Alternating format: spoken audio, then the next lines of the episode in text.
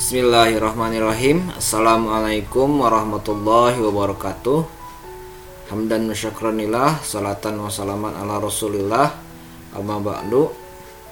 Anak-anak sekalian Berjumpa lagi dengan Bapak Di mata pelajaran Sejarah Kebudayaan Islam Madrasah Aliyah kelas 12 Di semester ganjil. Pada pertemuan yang lalu ya, kita sudah membahas Islam di Indonesia utamanya dari situasi pra-Islam dan jalur-jalur e, penyebarannya. Tentu Bapak harapkan materi tersebut masih harus kalian ingat karena materi tersebut akan berkaitan dengan apa yang kita bahas pada pertemuan kali ini yakni tentang Islam di Indonesia dalam hal metode penyebaran dan faktor penerimaannya. Penasaran apa yang dimaksud dengan metode penyebaran dan faktor penerimaan? Mari kita bahas. Metode penyebaran Islam di Indonesia. Jadi, ketika Islam mulai datang ke Indonesia dari berbagai penjuru ya, seperti yang Bapak jelaskan di pertemuan kemarin, metodenya bermacam-macam di antaranya ada enam yang akan kita pelajari saat ini. Ada perdagangan, perkawinan, tasawuf, politik, kesenian, dan pendidikan. Yang pertama adalah perdagangan. Bagaimana caranya dengan berdagang eh, Islam bisa tersebar di Indonesia? Jadi pada waktu dulu pedagang dari India, Persia, dan Arab itu harus melewati Selat Malaka untuk tempat transit sebelum berlayar ke Cina. Ya. Jadi kalau mereka dagang itu pasti transit dulu di e, Malaka ya. Atau mereka pas mau pulang itu transit juga di Selat Malaka. Karena apa? Karena mereka nunggu angin. Kan mereka naiknya naik perahu ya, naik kapal laut. Jadi ketika mereka berangkat kemudian pas pul mau pulangnya nunggu angin muson. Kalau ke arah sana berarti angin muson barat ya. Nah, jadi eh, mohon maaf ya kalau yang pelajaran geografinya eh, yang benernya yang mana tapi nunggu angin muson terlebih dahulu sehingga enam bulan sekali kan ya per beda sehingga ketika menunggu angin muson tersebut berinteraksilah dengan penduduk setempat dan akhirnya ada yang menetap di Indonesia ada juga yang pulang. Nah proses islamisasi ini ternyata tidak hanya melibatkan pedagang dengan masyarakat. Karena apa? Karena kliennya para pedagang uh, dari in, dari India dari Arab ini bukan klien biasa tapi ada juga dari kerajaan ada juga dari birokrat ya ada juga dari orang-orang kaya pribumi di Indonesia. Yang namanya dagang ekspor kan ya masa yang belinya menengah ke bawah ya. Rata-rata yang belinya itu menengah ke atas sehingga proses islamisasi ini juga didukung oleh hal tersebut.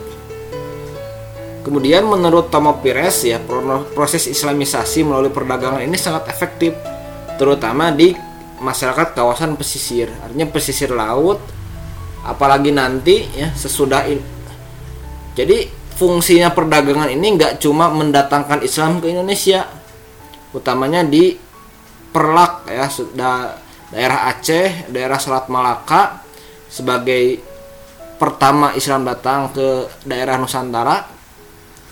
Tapi juga eh, apa namanya berjasa untuk menyebarkan Islam ke seluruh Indonesia jadi metode perdagangan ini nggak cuma mendatangkan Islam dari Arab ke Indonesia, tapi dari dari Aceh, dari awal pertama datang Indonesia menyebar ke seluruh Indonesia, di antaranya Pulau Jawa. Pulau Jawa ini termasuk yang cukup efektif ya untuk penyebaran Islam. Maka kalau kalian ini ya e, menjelajah Wali Songo itu kan rata-rata orang Pantura ya di Demak, Gresik, uh, ke, uh, daerah Demak, Gresik ya, Surabaya itu kan daerah pantura semua, artinya daerah pantai utara semua, pesisir semua. Ya mungkin di antaranya juga uh, akibat dari metode perdagangan ini. Ya, proses Islamisasi jalur perdagangan ini tidak hanya berperan mendatangkan Islam ke Indonesia, tapi juga berperan menyebarkan ke seluruh Nusantara. Sudah Bapak jelaskan barusan. Oke, itu yang pertama dan yang kedua nih. Yang unik sebenarnya ya, metode perkawinan. Jadi ceritanya gini. Ketika kaum uh, pedagang itu datang ke Indonesia, itu rata-rata mereka dipandang oleh orang pribumi itu derajatnya lebih tinggi dari orang-orang pribumi. Sama kayak kita lah. Kalau datang bule itu kan pengen foto, pengen apa, padahal bulenya di sana ya cuma sama mungkin kayak kita e, menengah ke bawah ya. Cuma karena dia bule ya kita pengen e, apa namanya foto sama dia. Sama dulu juga. Jadi karena pedagang-pedagang muslim ini secara strata sosial dianggap lebih tinggi daripada pribumi. Ya, sehingga apa? Sehingga orang-orang pribumi ini naksir nih tertarik pengen menjodohkan dirinya atau yang masih jomblo ya e, dengan para pedagang tersebut atau keturunannya punya anak ya punya sepupu punya menantu eh punya sepupu misalnya itu pengen dinikahkan sama pedagang-pedagang muslim tersebut.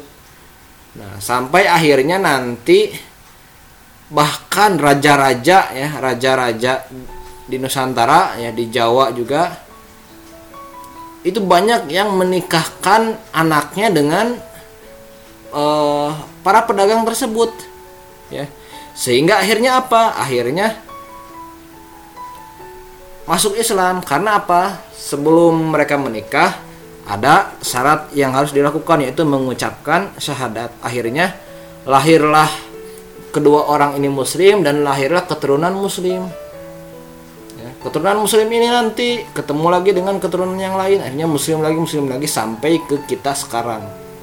Mungkin kita keturunan berapa dari dari nenek moyang kita yang diislamkan melalui jalur perkawinan ini. Ada beberapa contoh ya perkawinan yaitu Raden Rahmat dan atau Sunan Ampel ya dengan Nyai Manila Sunan Gunung Jati dengan Putri Kawingatan Brawijaya dengan Putri Campa yang melahirkan Raden Fatah ya. Raden Fatah ini ternyata dari Campa ya. Campa itu kalau sekarang itu daerah Vietnam. Maulana Ishak menikahi Putri Belambangan yang menghasilkan Sunan Giri. Nah ini adalah contoh perkawinan. Jadi setelah dagang ya pertamanya emang dagang jalur dagang. Akhirnya setelah berinteraksi dengan pribumi menikahlah dengan pribumi pribumi ini anak ada yang status sosialnya tinggi ada yang sosialnya bawah. Nah setelah proses perkawinan eh, tentu disebutkan bahwa para pedagang ini jarang bisa lama di Nusantara ini. Kadang temporer ya artinya ada beberapa yang kembali lagi ke e, untuk berdagang mungkin ya di ke negara lain sehingga butuh orang yang benar-benar profesional untuk menggarap wilayah dakwah di Indonesia ini atau di Nusantara dulu ya. Nah maka diutuslah beberapa dai profesional di antaranya adalah kaum sufi. Ya Mungkin kalau kalian masih agak kurang familiar ya dengan istilah tasawuf dan sufi, mungkin kita akan bahas di pertemuan lain lah ya. Karena e, Bapak akan batasi video ini kurang dari 18 menit. Jadi e, kurang dari 20 menit. Jadi proses e, kaum sufi ini mengisi apa yang sudah ditinggalkan oleh para pedagang melanjutkan estafet dakwahnya. Jadi mereka memang profesional, bahkan tujuan mereka datang ke Indonesia itu pengen menetap di Indonesia, bukan hanya untuk transit. Hmm. Dan kenapa sih uh, ajaran tasawuf ini mudah diterima oleh orang Indonesia? Di antaranya adalah uh, karena mereka hidup dengan kesederhanaan dan menghayati kehidupan bersama masyarakat kan di antara salah satu ajaran tasawuf itu kan zuhud ya. Meninggalkan dunia ya. bukan meninggalkan dalam arti meninggalkan semuanya ya. Tapi e, mungkin merasa ingin tidak tertipu dengan kenikmatan dunia yang kita alami saat ini. Dan ini juga hampir sama ya dengan pribumi ajaran-ajaran pribumi yang mungkin dulunya juga e, Hindu ya. Nah kemudian pada jalur teosofi ini disebutkan bahwa jadi tidak langsung menghilangkan ajaran-ajaran lalu atau ajaran-ajaran Hindu Buddha lalu. Tapi di apa namanya didialogkan dulu diakomodasi dulu nilai-nilai budaya nilai-nilainya. Nanti akan kita bahas ya proses evolusi dakwah yang e, dilakukan oleh para dai di Nusantara ini. Jadi intinya ingin bapak sampaikan bahwa setelah proses pedagang para pedagang ini datang kemudian menikah banyak menikah dengan pribumi dan akhirnya dat mulai datang eksodus dai-dai profesional yang khusus datang ke Indonesia memang ingin berdakwah di antaranya adalah e, kaum sufi ini. Nah setelah cukup banyak orang yang Islam akhirnya sampailah kepada salah satu metode lanjut ya dari dakwah adalah metode politik atau struktural. Jadi kalau tadi itu kita bergeraknya secara kultural, artinya rakyat dengan rakyat, yang menikah itu kan dengan rakyat, ya. kemudian dagang secara ekonomi, kemudian tasawuf juga. Nah, kita mulai bergerak ke hal yang struktural dalam arti politik, artinya mulai mendekati raja-raja e, pribumi Nah, raja-raja pribumi ini sebagian ada yang masuk Islam karena pernikahan, ada yang masuk Islam e, karena memang didakwahi oleh para ulama.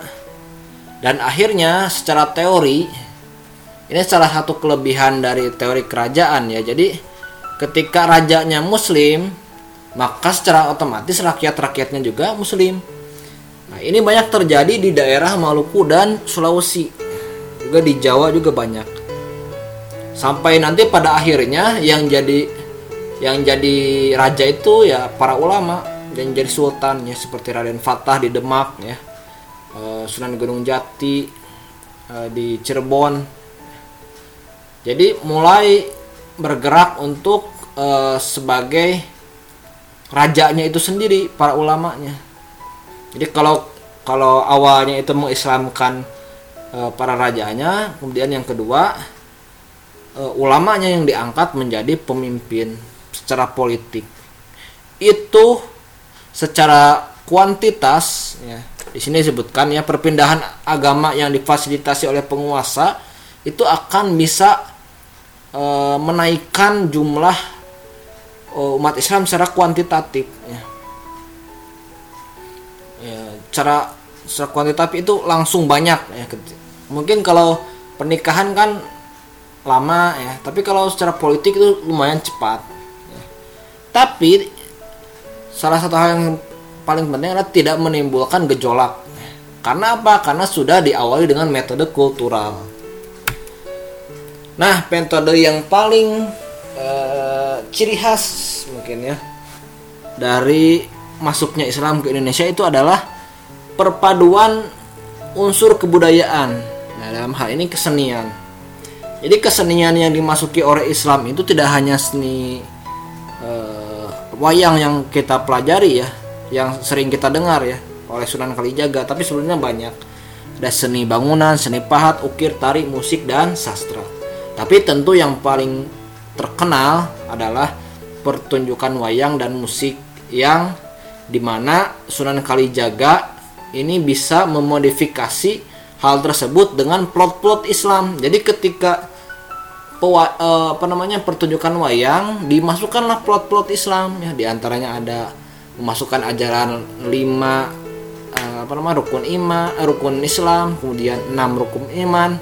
Itu dimasukkan nilai-nilainya oleh Sunan Kalijaga pada pertunjukan wayang tersebut. Nah, ini salah satu metode melalui kesenian. Dalam hal seni musik itu ada nama Sunan Bonang. Ya, Sunan Bonang ini uh, disebut adalah orang yang apa namanya uh, mungkin bisa dikatakan menemukan ya atau me, melestarikan gamelan. Juga lambu tombo lagu tombo ati. Sekarang kan tombo ati. Ya itulah suara bapak jelek ya. Itu tombo ati ya. Ada juga dalam kesenian lain di antaranya adalah ukiran ukiran-ukiran di masjid ya. Ada di Mantingan di Cirebon dan di Masjid Demak tentunya ya. Kalau kalian pernah ziarah Wali Songo ya itu pasti pernah ke uh, Masjid Demak nah kemudian setelah politik menang serak kultural menang maka yang paling bisa melanjutkan Islam sampai sekarang ada di Indonesia itu adalah jalur pendidikan. Artinya perlu kaderisasi ulama perlu kaderisasi santri yang nanti akan semakin menyebarkan Islam di seluruh penjuru Nusantara. Maka dibuatlah pondok-pondok Islam di mana ada kiai di sana, ada santri, kemudian nanti santrinya lulus, kemudian pulang ke kampungnya masing-masing menjadi tokoh agama dan mendirikan pesantren lagi. Maka di Indonesia itu gak aneh. Umur pesantren itu ada yang sampai 400 tahun. Eh, padahal Indonesia aja baru 76 tahun. Ini umur pesantrennya udah 76 tahun eh 400 tahunan. Karena apa? Karena memang peran pendidikan untuk melanjutkan islamisasi di Indonesia. Di antara pesantren yang terkenal itu adalah pesantren Sunan Ampel di Surabaya dan Sunan Giri di Giri ya. Nah, eh, ini sebenarnya cukup sama dengan metode yang dilakukan oleh Nabi ketika Nabi melakukan eh, apa namanya pendidikan kepada para sahabat di rumah Al Arkom bin Abil Arkom. Nah itu adalah metode pendidikan. Lalu kita analisis nih ya karena eh, kompetensi dasar dari bapak satu ini adalah menganalisis. Kalian bisa menganalisis eh, peran perkembangan Islam di Indonesia. Jadi Islamisasi di Indonesia ini bisa ditinjau dari tiga strategi. Jadi strateginya ada tiga sebenarnya. Yang pertama kultural, kultural itu adalah e, langsung berinteraksi dengan masyarakat, yaitu dengan perkawinan e, dan pendidikan, kemudian kesenian. Ada juga yang melalui struktural, yakni politik. Ada juga yang melalui ekonomi, yaitu jalur perdagangan. Jadi kagak aneh kalau kalian sekarang melihat ulama ada yang sibuk berdakwah di masyarakat. Itu memang jalurnya kultural. Nah, dia mengambil jalur kultural. Jadi sibuk berdakwah berkeliling di masyarakat. Ada juga yang jadi politisi. Karena dulu juga banyak ulama yang berperan untuk e, menyebarkan Islam Indonesia itu karena dia menjadi raja ada yang menjadi politisi ada juga yang menjadi pedagang saudagar karena di antara jalur yang paling berpengaruh uh, bukan apa namanya metode yang paling berpengaruh untuk Islam bisa masuk dan nyebar di Indonesia itu di antaranya adalah perdagangan. Artinya ketika sekarang kalian melihat fenomena tersebut ini sebenarnya yang pernah dilakukan oleh para uh, ulama yang menyebarkan Islam di Indonesia. Dan ketiga strategi ini gak saling gak saling ini gak saling menegasikan satu sama lain. Menegasikan itu artinya meniadakan satu sama lain tapi saling bersinergi ya tadi pernah uh, seperti bapak sebutkan ya uh, seolah-olah bukan seolah-olah ya memang berkaitannya setelah dagang kemudian perkawinan banyak perkawinan kemudian tasawuf datang kemudian politik dikuasai kesenian kemudian uh, pendidikan. Nah oleh para ahli disebutkan bahwa proses islamisasi di Indonesia ini berjalan secara model adesi artinya evolutif. Nah, memang ajaran-ajaran Hindu atau agama sebelumnya itu gak langsung dibuang. Seperti tadi kesenian tadi ya gak langsung dibuang. Tapi eh, semakin diterapkan nilai-nilai Islamnya sehingga apa manfaatnya? Kita tidak harus perang ya. Kalau di Arab kalau kita baca sejarah Islam di Arab itu yang namanya perluasan wilayah itu pasti perang. Tapi ke Indonesia itu tidak dengan perang meskipun berjalan secara evolutif ya. Artinya butuh waktu lama untuk Islam benar-benar murni datang dan diamalkan oleh masyarakat pribumi dan yang paling penting harus kalian sadari adalah peran sentral para ulama. Jadi yang datang ke Indonesia itu kalau cuma dagang biasa pasti males sama berdakwah pasti adalah di antaranya sosok para ulama juga.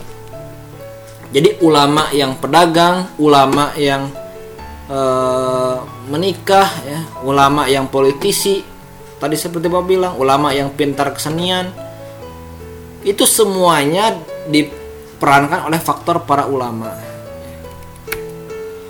Nah di antara faktor penerimaan Indonesia di antaranya agama Islam ini lebih terbuka ya. Kalau kita belajar uh, agama Buddha Hindu itu kan ada kasta ya kata Brahma Wisnu Eh, banyak lagi lah. Kalau di Indonesia itu kan uh, semuanya sama ya inna akramakum indallahi atqakum. Kemudian penyebaran agama Islam dilakukan secara, secara damai tadi tadi sudah Bapak jelaskan. Kemudian Islam tidak mengenal diskriminasi dan membedakan kedudukan seorang dalam masyarakat. Itu juga sudah Bapak singgung barusan ya tidak ada tidak ada pemeringkatan lah seperti di ajaran Hindu utamanya. Perayaan-perayaan agama Islam dilakukan secara sederhana. Jadi tidak berlebih-lebihan ya. Tidak berlebih-lebihan. Kalau ini kan eh, mohon maaf ya misalnya eh, ber, berpuasa 40 hari ini ada ya di di ritual agama lain itu. Atau diem aja di rumah gitu nggak ke mana-mana. Itu menurut bapak e, tidak kurang inilah sesuai ya. Kemudian dikenal dengan mengeluarkan zakat untuk tercipta kesejahteraan. Jadi e, dengan zakat tersebut e, e, maka dicobalah untuk semakin gap antara masyarakat miskin dan masyarakat kaya itu semakin berkurang Nah, itu saja yang bisa Bapak sampaikan pada pertemuan kali ini. Bapak harap kalian semakin bisa memahami tentang jalur-jalur penyebaran Islam di Indonesia ya, sesuai uh, tuntutan KD ya dari Kementerian Agama bahwa kalian harus menghayati perjuangan ulama para dahulu itu seperti apa.